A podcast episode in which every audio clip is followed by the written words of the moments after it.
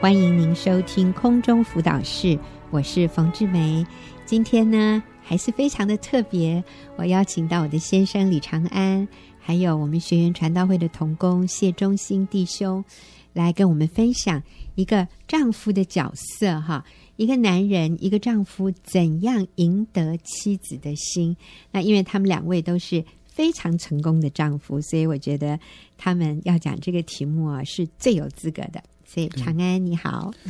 各位听众大家好。中心呢？各位听众，大家好，我是钟欣。其实成功的丈夫啊，不是都没有犯错，都没有失败。嗯，我说成功的丈夫不断在学习对的事情，做对的事，做对的嗯人，做对的丈夫，这就是成功的丈夫。哦，所以成功丈夫的定义就是啊、不是没有失败，不而是没有犯错，不是没有犯错，而是犯错的时候呢能改，能够改愿意悔改，是愿意承认错，嗯、啊不断学习做对的事，学习做对做对的事人。嗯好不，断长 进，这就成功了。啊阿门。也许有孙子的时候更成功。有孙子的时候更成功，成 成为阿公。 好，长安，你上个礼拜有提到哈，赢得妻子的心，你说就是要舍己。舍己呢，上个礼拜你提到我们要愿意牺牲，要愿意放下。那我记得好，你还有讲第三个重点，舍己的第三个重点是要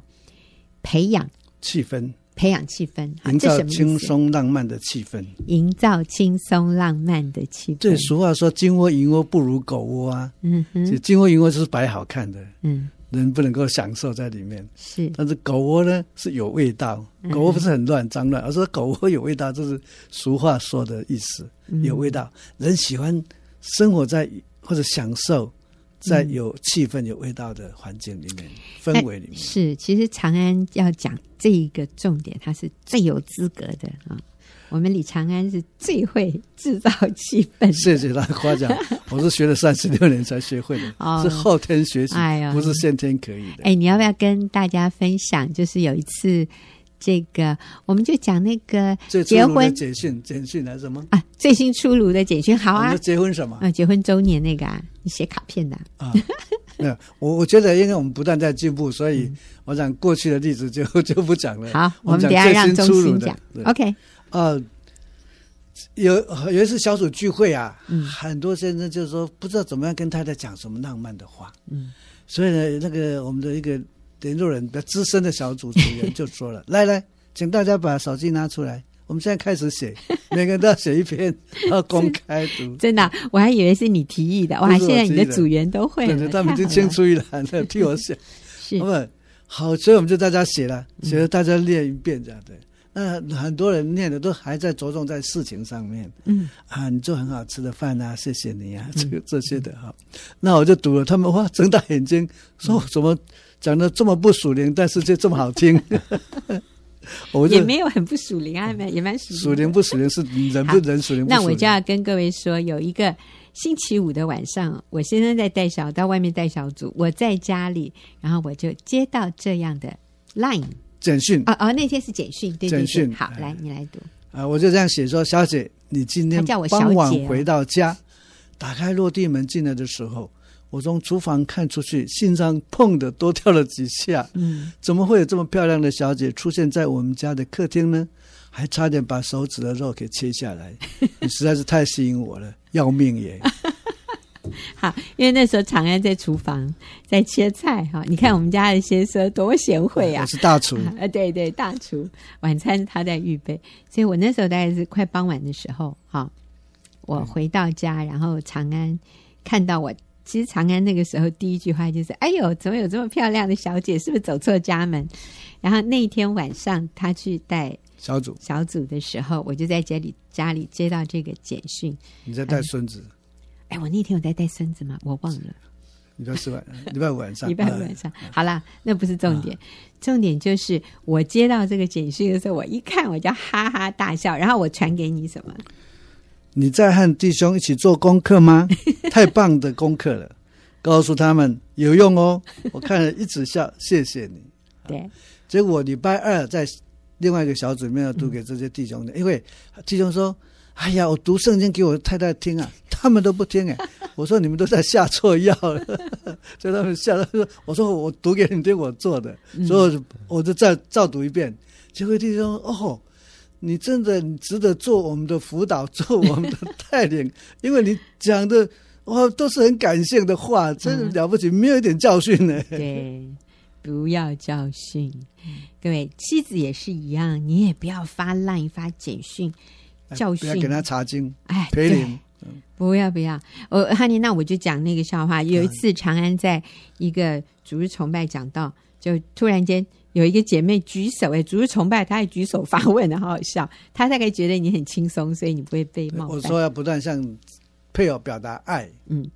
她就说有啊有啊，我都我都有有做做。长安就说那一定是剂量不时候够，还没所以要到没有。你先是说剂量不够我先说时候哦，时候还没到那个，疗所程以还不够。疗程还不够长，对对要继续做。他说有有，已经我做了了两很年了久 了。然后长安就说剂那量是不够哎剂量不足，所以要加重剂量。后来他就说有啊有啊，我每天读圣经给他听。哎，结果李哥就说啊，不好意思，你下错药了。嗯 所以，呃，对配偶好不是读圣经给他听，除非他要求你哦，对除非他眼睛不好，他这个很累了，他说啊，老公，你读一段圣经给我听，那你读给他听，这样就 OK。但甚是，至连认错，嗯就不要说，因为圣上帝感动我，要向你道歉认错，啊、那个就没有诚意哈，没有诚意，要要 上帝出马，你才要承认错，啊，做错就要认嘛。是是是，好，所以制造气氛要小心哈，不要把它搞得那么属灵这样子。我们真的就是属灵的外表，哎，不要有属灵的外表。哎，对哦，其实真正一个男人愿意谦卑制造气氛，这它才是是属灵的。真的属灵。他好谦卑，所以我那时候传那个简讯回长安，我说你们又在做功课是不是啊？因为他们常常小组的时候就说来来来，大家手机呢都拿出来，传一个浪漫的简讯给你老婆。我说你们又在做功课是不是？哎呦，可是很有用啊！你要告诉他们很有用。你看，我都知道我先生为了示范给弟兄看，所以要写一个浪漫的东西。可是我收到了以后，我都哎呀心花怒放，太好了，好甜蜜哦！结婚三十六年，能够收到这种浪漫的简讯，哈，嗯，真的是啊，完全让我的心情改变呐、 那天回来超甜蜜的哈。好，那中心我知道你也有一个很棒的例子，你怎么去啊制造气氛？这是说培养哈，培养气氛。啊，对我有一个很大的学习，就是怎么样听懂我太太她呃要讲的话是什么意思，这 样。好，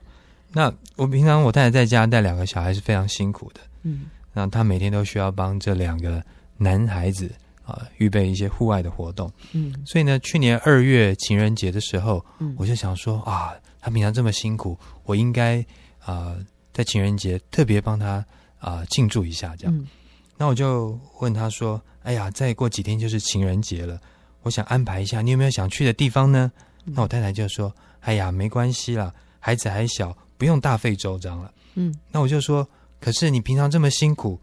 啊，我想要慰劳你一下，那我们去你最喜欢去的那个花莲的原野牧场，哎呦，很你觉远得了。好不好嗯，？”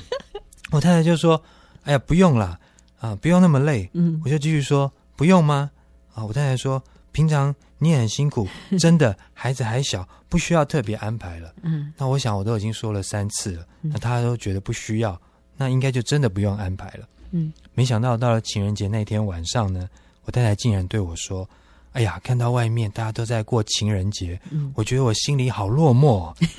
哇，那时候我心里就在想。啊这女人很难搞哎、对，我都问了你三次，那你都说不用，嗯那你跟我说你好落寞，我真的好难理解 哦。啊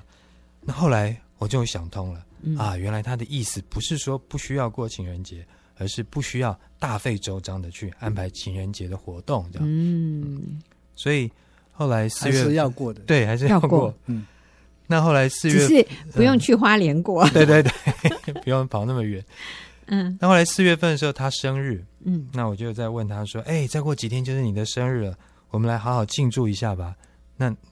你知道他对我说什么吗？他就说：“呃对，啊，不用啦，孩子还小。那平常你工作也很辛苦，不需要特别安排了嗯，啊。那所以你看，其实我太太真的很贴心，她总是体贴我的这个需同样要的这版样。本同样的回答台，词，没错，所以她这次说了，我就就就懂了啊。那所以我就安排了一个啊，可以停车、可以嗯吃饭，然后啊、也可以买蛋糕，还可以唱歌、可以玩的地方。我们就嗯去了一家百货公司。嗯，那那一天啊、我们就一起吃午餐，买了一个蛋蛋糕给她。那我的儿子还带了一个会伴奏唱生日快乐歌的这个玩具。啊，那我们全家人就在那里为他庆生，他觉得很开心。那孩子也在那里呃可以玩，所以、嗯呃我们就觉得很尽兴，大家都很开心这样。主动的制造气氛。 对，所以，就算老婆说啊，不用了啦，你很忙啦，我也很忙，哎、很累耶，嗯， 但是并不代表不需要庆祝，嗯不需要浪漫哈、所以，中心好棒哦，哎，没有怪太太说你很难搞哎，反而是下一次就把功课学起来，那我们就小型的庆祝哈，制造这样浪漫的气氛。那之前我们分享了，就是丈夫需要愿意舍己，舍己这里面就包含了要牺牲、要放下、要培养浪漫的气氛啊，然后最后呢，要建立赞美的习惯。嗯，好，所以长安，我们现在进入建立赞美太太的习惯。对，圣经说，我们凡事要说造就人的好话，嗯而不是在教会才说，在家里要说。嗯那什么是好话呢？是赞美的话，嗯哼肯定的话。那我们要建立这个赞美太太的习惯，嗯，就是随时随地抓住机会赞美她，有机会。抓住机会，没有机会要制造机会。嗯有一次我我太太就就在找衣服找不到啊，她自己很自愿的，她说：“哎呀，我自己管理自己都管得不好。”是我是一天到晚找不到东西的人，好惨没有，哦。我说他是很有创意的，所以这东西是随意放的。啊所以，呃，我就说哪里你把自己管理的很好哎诶，他说哪里管理的很好，根本连这些衣服都找不到。我说你把自己的身材管得这么好，哎呀你的这个脸蛋管得这么漂亮，已经很了不起了，哪里管理的不好？结果他一下子马上就把衣服找到了，嗯，好神奇哦！ 是是，长安真是随时不忘哈，抓住机会讲这个逗我开心，然后很甜蜜的话。哎，那我们说这真的是一个习惯呢，就是不是刻意的，就已经是很习惯的，就像我们每天早上起来要刷牙一样，所以。每天早上起来见到老婆，第一句话就是赞美她漂亮哈，或者赞美她是啊，非常贤才德的妇人，贤惠的女人啊，把这个赞美变成一个习惯。不过我们女生也真的是需要，很多地方都问我对说：“啊你哥哥啊，你真的是从小出生就会这样说吗？”我说：“不是，我是后天学习的，嗯学了三十六年才学会 的，嗯，其实一直都在做啦，嗯，只是都在学习，这个段数越来越高，更进步。然后不断想出新的赞美的话啊、好，那中心你这个部分啊，你跟你太太的相处，你有在建立这种赞美的习惯吗？呃，我想应该是有的，嗯因为孩子的这个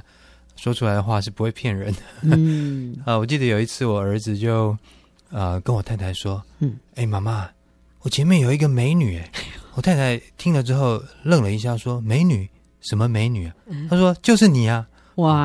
啊，那我想说，我儿子应该平常常常听我啊、赞美我的太太， 所以他就把它学下来了。他已经传承了你的衣钵。对，然后，呃，我记得这个故事，嗯嗯嗯你太太也有佳琪哈，也有嗯嗯跟我说，当佳琪跟我们讲的时候，我们都觉得天啊，怎么有这么聪明的小孩，还不直接说哎、嗯，还说妈妈。我前面怎么站着一个美女？ 我想，佳琪一定在想哪里，她在什么地方哈、是不是你儿子看到一意个啊 向异想，或者看到一个 照幻觉片？嗯对，哎呀，就是你呀、哇，我这孩子太聪明了，将来哦，好真的甜糟糕。这个他后面一定跟一堆女生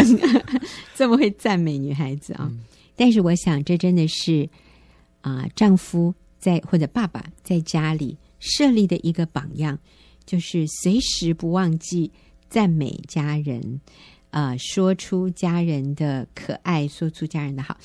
那我觉得，我们看到孩子有好的表现的时候，不要认为说这是理所当然的，大大的赞美，你越赞美，他就越做得好。他他感觉到他是被肯定的，他肯定到他的价值，那他喜欢这种被肯定的感觉，所以以后他就会更多的做这些正确的事。那不只是对孩子，我想对配偶也是一样。啊，各位先生，你回到家里，你看到你太太辛苦的在带小孩或者是煮饭，你就赞美她。我有嗯记有一次记得我太太跟我说一个例子，她有一个太太很犀利对先生讲 话，对对对，讲个晚像打机关枪一样，所以她先生没有办法回话，只好瞪着眼睛看着他，带着微笑。那太太说你在看什么？有什么好看的？k 笑噻。就这个先生说没有，我看你好漂亮啊。没想到这太太说糟糕，你把我打乱了，我要骂你的话就都讲记不出来，都忘记了。都忘记了。所以其实这个赞美真的是能力量很大。是这个姐妹是她自己写的见证啊。她说我把我先生骂得狗血淋头，她说我先生一句话不说，就像一直瞪着我看，我就很气的说你在看什么？结果她说我先生只说。我只觉得你好漂亮。她说：“哇！突然我完全宕机， 我不知道我下面要骂什么。”她就说：“这是她先生最高超的地方。”所以赞美是女人的维他命哈。那呃，其实李哥也很棒。我们家里自己有一个例子，就是有一次哈，我们要吃饭的时候，我把饭菜都放在桌上。那时候孩子还住在家里，我们那时候还没有空巢。然后小孩子坐在我们的对面，坐下来，我现在也是忘了我那天有什么事情哈，对长安不高兴的。可是没想到哈，他完全没有察觉，所以我坐下去以后，他就非常习惯的哈，这个手伸过来要搂我一下，就在我的背这样子摸了一下。他那天是没有赞美我，不过就是一个因为坐得太远了，坐得太远。你的意思是以前就是这样抱过对，来，很哈近。哎，那那一次就是只摸了我的背一下，可是真的哦，我跟你讲实话，我嘴巴一张开，本来是要骂他的，他这一摸，啊我突然只张开嘴巴，但是我忘了我要说什么。我说：“哎呦，本来要骂你什么的，被你这么一摸，全忘记了。”所以长安就笑着说：“这叫什么？先下下手为强，先下手为强，然后是一摸泯恩仇，是不是？以报名恩仇引，爆泯恩仇。”因为几万伏的电流从你身上经过了。对呀，所以哎、呃各位先生，其实我们女人是很好搞的，我们一点都不难搞。你只要抓对方法哈，透过建立这个赞美太太的习惯，透过培养浪漫的气氛，还要愿意为太太牺牲、舍己、放下。我相信每一对夫妻都可以经验到非常甜蜜、非常浪漫的关系。好，那我们就休息一会儿，等一下要进入问题解答的时间。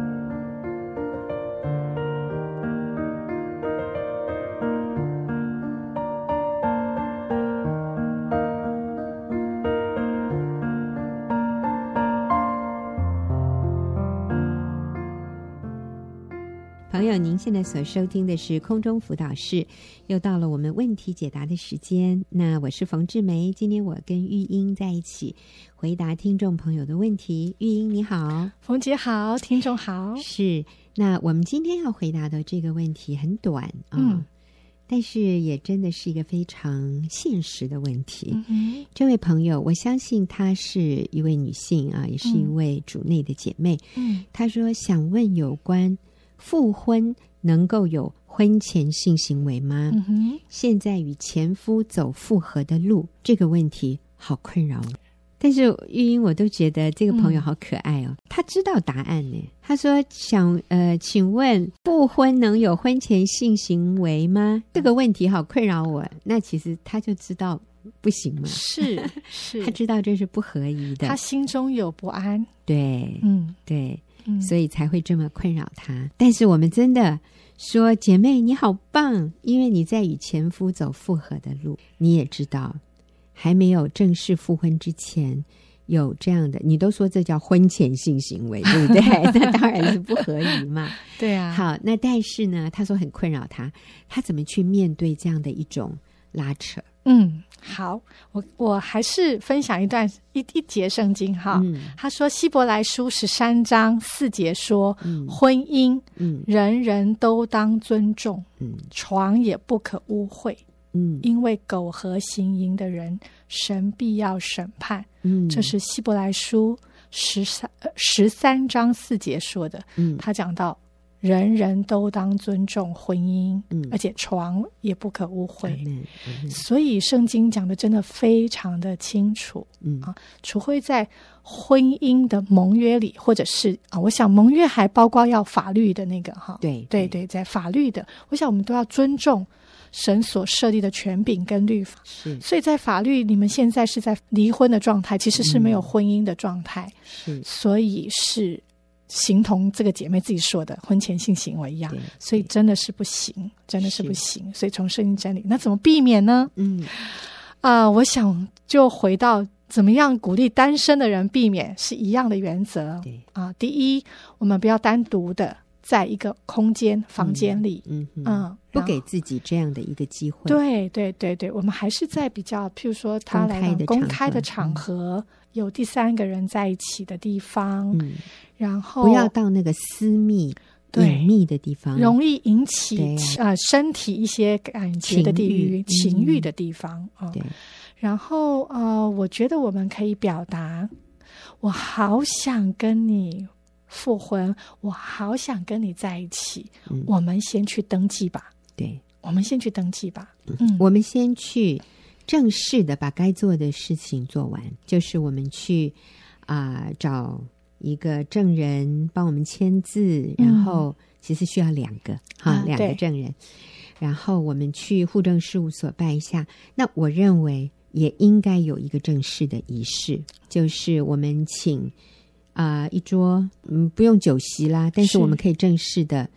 啊、请朋友吃个饭，然后我们在这个情况里面，我们再一次交换戒指对，啊、有一个信物，有一个正式的仪式，对我们身边的好朋友有一个交代，嗯，也是一个宣告，而不是。呃，好像怎么在黑暗中偷偷摸摸的又再结婚了，没有人知道是，这样不好，因为婚姻是一个非常一个神决定圣的决定。对，嗯所以需要有一个公开仪式。虽然可能现在法律都已经不要求了，但是我想在整个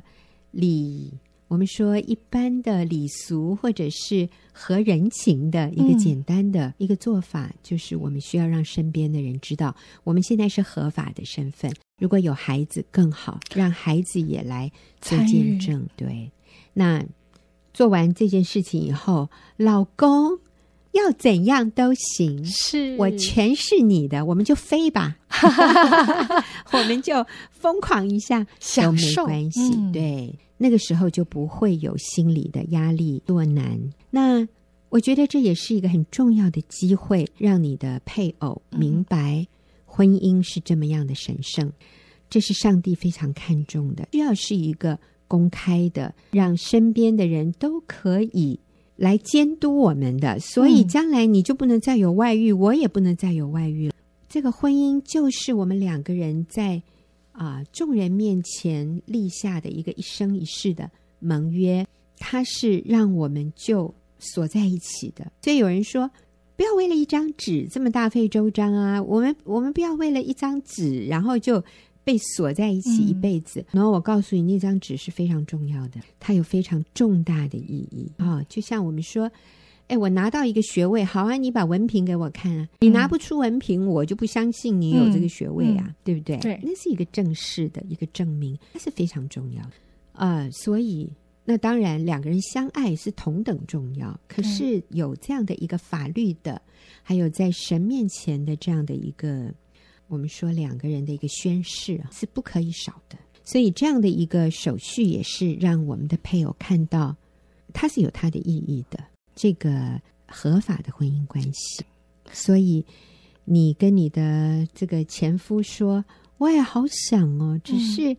我们去把手续办一办就可以了。我们按照一个正常的程程序来，因为过去我们就是这么轻易的不看重婚姻，嗯所以我们轻易的把它毁坏了，嗯把它啊、呃贱价出卖了，嗯，就是离婚了。嗯现在我们要重新来过，我嗯们就重新的重走一遍，我们为这个婚姻负起责任来。对，我要让我的配偶知道，我现在看婚姻的态度不一样了，不是再那么随便了。对，所以我也不要因为可能他会说，那你不跟我上床，我就不要去结婚，嗯我就不要跟你复婚。我们也不需要因为这样我们就害怕被威胁，被威胁，嗯然后就妥协，对，嗯或者说这样我，是不是不够呃努力嗯啊？不是的，我们复婚的目的在于我们看重婚姻的盟约，不要妥协嗯我们看重婚姻的神圣，对我们要为我们当初想要做婚姻的这件事情负起责任来。对，过去我们错了，我们轻易的把它毁坏了，嗯现在我们不要再轻易的啊，好像随随便便的去处理它。我非常认同冯姐刚刚说的，嗯我们需要一个正式的仪式，正式的这样的一个过程，让我们的配偶也知道我们现在看待婚姻、看待它不一样了。对，我们不是随随便把我们的身体给他，我们是看重你这个人，我要跟你有一个一生的关系。对在这个一生的关系、爱的关系，我要接纳你、爱你，嗯所以我尊重你，我看你是圣洁的，嗯所以我知道我们要有那个盟约，对我们才能够在一起，嗯对在房事、在亲密关系上。对嗯对，所以其实这张纸哈，这个法律的身份不是一个枷锁，也不是一个限制，嗯也不是一个我们说他对我呃把我的自由剥夺了，对不是。其实这是很多人的误解。其实婚姻其实对我们是一个最大的保护。阿门。除了法律的保护之外，你知道我们在人面前公开的，大家就知道我们是一对夫妻了。所以其实我们身边的人也负责监督我们。有的时候我们会为了嗯说。哎呀，不能让别人看到，呃，我在外面偷交女朋友，哎，这个是好的耶，嗯你就知道你的朋友也会监督你，不能再嗯偷交男朋友、女朋友。嗯我们需要信守承诺。当我们能够信守承诺，我们可以对我们的呃所立的这样的一个信约，我们能够忠诚的时候，其实它带给我们尊严感啊、它让我们更对自己满意。反而是当我们被约的时候，我们是很羞愧的，我们里面是见不得光的，我们是没有办法公开在人面前的，我们是被那个罪所捆绑的。所以其实啊、呃圣经里面说，律例加律例，主释放我。阿门。上帝是用他的慈绳爱索牵引我们，是释放我们得自由的，嗯呃，而不是说这些律例典章是用来剥夺我们的快乐。我觉得这就是魔鬼的谎言。嗯对，要让我们误以为这些限制、这些原则是要让我们痛苦，是要牢笼我们。其实不是。嗯，对，它是释放我们的自由，它让我们能够放心的、安心的，在一个有安全感的关系里、有承诺的关系里面，让我们可以成长，让我们可以彼此滋润对方的嗯生命，让我们学习一起面对困难。那我们守的那个承诺就是，不论发生什么事，你放心，我永远不会离开你；不论发生什么事，你放心。我会永远爱你，你知道吗？我觉得这个是婚姻最宝贵的地方。好，你还有什么要建议他的？啊，我还想说，其实真理真的叫我们得自由。是的，啊我们以为啊，我们没有婚约，我们可以随便做这件事，然后我们也不要负责任，我们不嗯开心就可以 say 拜拜。嗯，那当然，我觉得这姐妹是很想愿意复婚的，嗯所以我鼓励你，这道防线一定要守，嗯，因为这才能够向我的先生表达，嗯我是要对你忠诚的，而我唯一想要结婚的对象只有你。阿门，所以我只会对你敞开我的身体，在我们进入婚姻之后，嗯，那也是给先生一个示范，就是只有在婚姻里面才能发生这件事情。嗯，我们的性欲是需要受约束的。对对。那我想，这个不是只是复婚的人，你知道吗？任何单身的人要结婚以前，我们都应该遵守这样的一个圣经给我们很清楚的一个原则，或者我们说这是一个界限，不能越过这个界限。你要越过这个界限，其实我们就是让自自己受亏损，而且让对方没有办法信任我们。你可能得到短暂的快乐，可是你失去了对方对你的尊敬，而且对方开始对你没有把握。哎，你在没有结婚的时候可以跟我上床，你这么不能自我约束。那将来如果在婚姻里面我们有了什么不愉快，你是不是也可以在外面跟其他的与你没有婚姻的人也做这样的事呢？如果在结婚以前他发现你是很看重婚姻的盟约，嗯你是很看重婚姻的神神圣，那在结婚以后，他也会对你放心，嗯因为他知道你的那个道德价值体系是这样的稳固，是他嗯如可以此信坚定对，是他可以信任的阿。门这个对你们未来的婚姻也有太大太大的益处，所以这道防线一定要持守。弟兄，如果你能够在性欲上自我约束，你得到你妻子对你的尊敬，从心里面的完全的仰慕，阿门。那姐妹，你能够持守这道防线，你就得到你先生对你的珍惜耶，他多感谢你是，你把你自己保留给他。他会好好的珍惜你嗯，宝贵你。我记得有一位啊、朋友啊嗯姐妹，她是姐妹，在她想要去复婚，嗯她的先生也常常到她的住处来看望她，嗯他们也准备要办手续了。嗯所以呢，她的先生就说：“那我们可不可以一家人出去旅游？”嗯啊，其实然后他们这个姐妹很犹豫，因为其实那个代表某些暗示，嗯嗯，她觉得反正我们都要了嘛，没关系啊，所以这个姐妹就来求助她的小组长，嗯，这小组长跟她说：“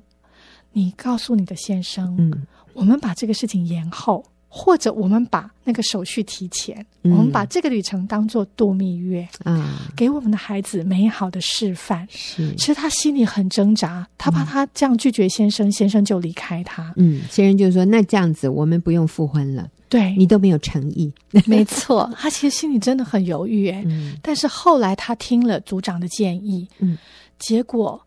真的刚开始先生有点不太高兴，嗯但是她说她真的发现她先生看她的眼光不一样，嗯，带着一种尊敬，阿门，